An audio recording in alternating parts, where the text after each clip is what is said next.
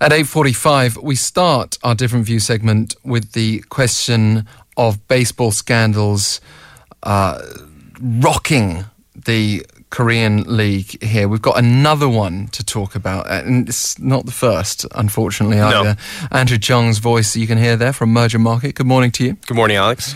So, first of all, maybe you can give us an overview of this before we get into the local media reaction.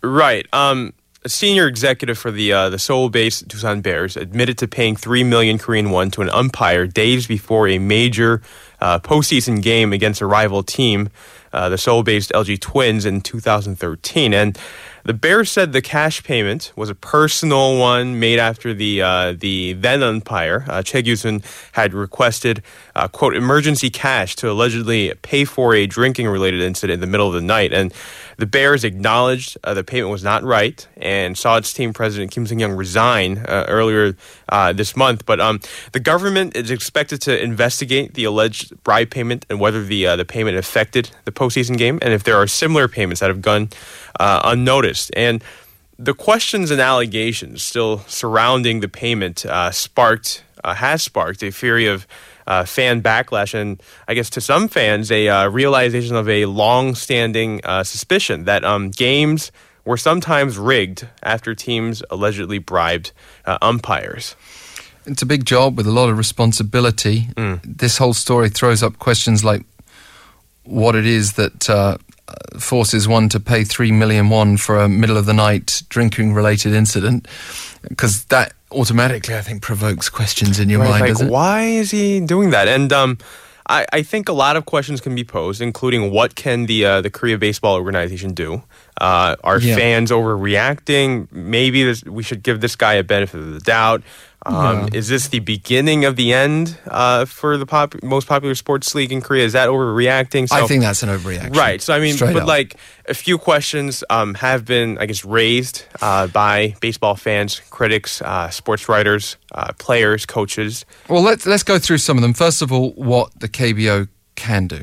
Right. Uh, I'm going to uh, refer to a JoongAng Ilbo uh, opinion piece. And uh, in that, uh, I, I just found that article very interesting because this guy, I think, uh, grabbed a very balanced view of the situation and proposed a few uh, uh, proposals that could be worth uh, noting, starting with, uh, he well, he suggested o- the obvious one, increasing transparency in its management to the uh, the K B O executives. Uh, To to be more specific, uh, the JoongAng Ilbo uh, in this opinion piece written by uh, baseball writer Kim Jik uh, said that the K B O was aware of the cash payments as early as this March and had, quote, seriously reprimanded uh, former Doosan Bears president Kim Jong Young for giving uh, the alleged cash gift uh, to former umpire Choi, but had chosen to keep this off the public record. So I guess this uh, choice at the time of keeping this quiet has backfired now that the uh, the public press has, has gotten uh, knowledge of this uh, incident.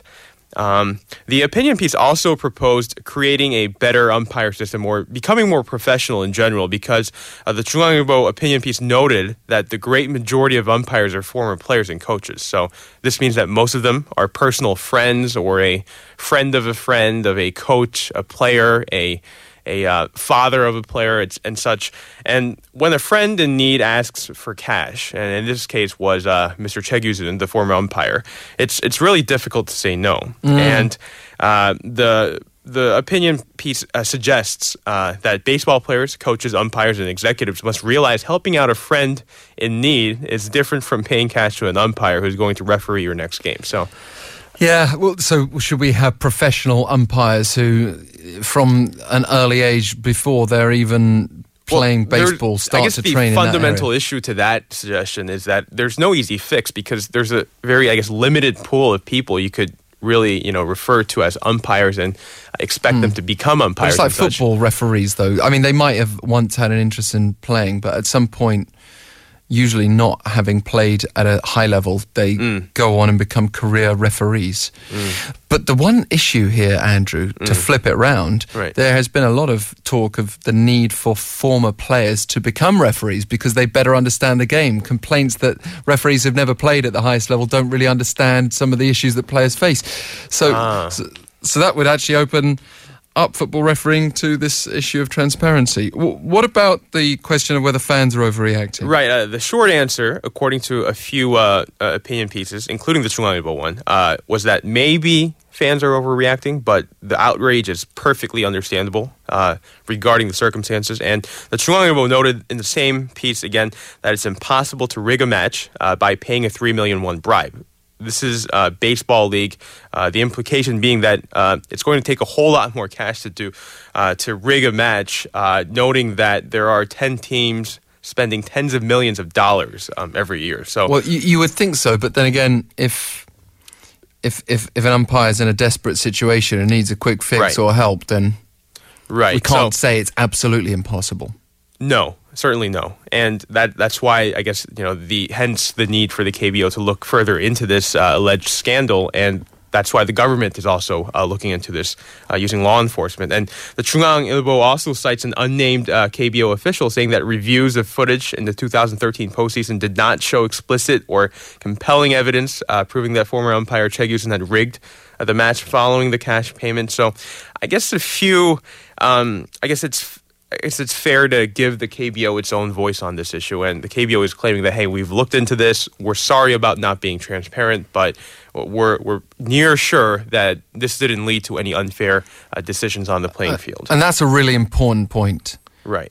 It, it was wrong, what happened, but if it didn't influence the game, fans should probably not be unduly concerned about it, but maybe they are right in demanding more transparency going forward. Mm. We don't know what this late night incident was. I don't want to judge it without the fact. I don't want to judge it anyway, frankly. I, mm. I feel sorry that any umpire is in that position where they have mm. to ask any club for three million won. It sounds like a ridiculous situation, frankly. Well, the rumor is that he was suffering from uh, gambling debts, but um, yeah. Well, again, if if that was the case, he needs help.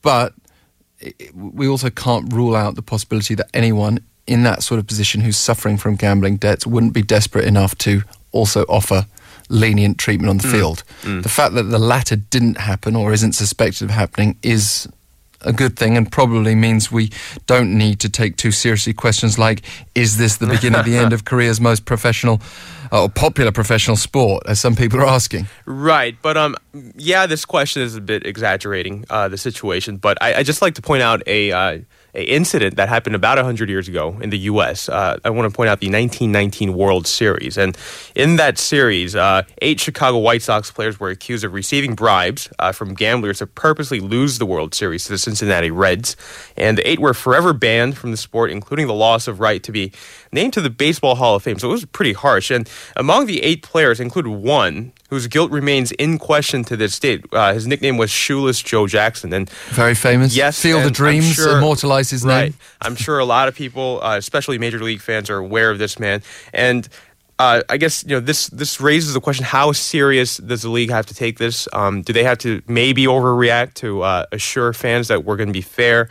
Um, but just, just as a disclaimer, I'm not trying to suggest that the recent K B O scandal is tantamount to the nineteen nineteen World Series rigging scandal, nor that they are uh, identical in any way. But no. Well, I, I mean, I think a parallel that I would personally draw would be mm.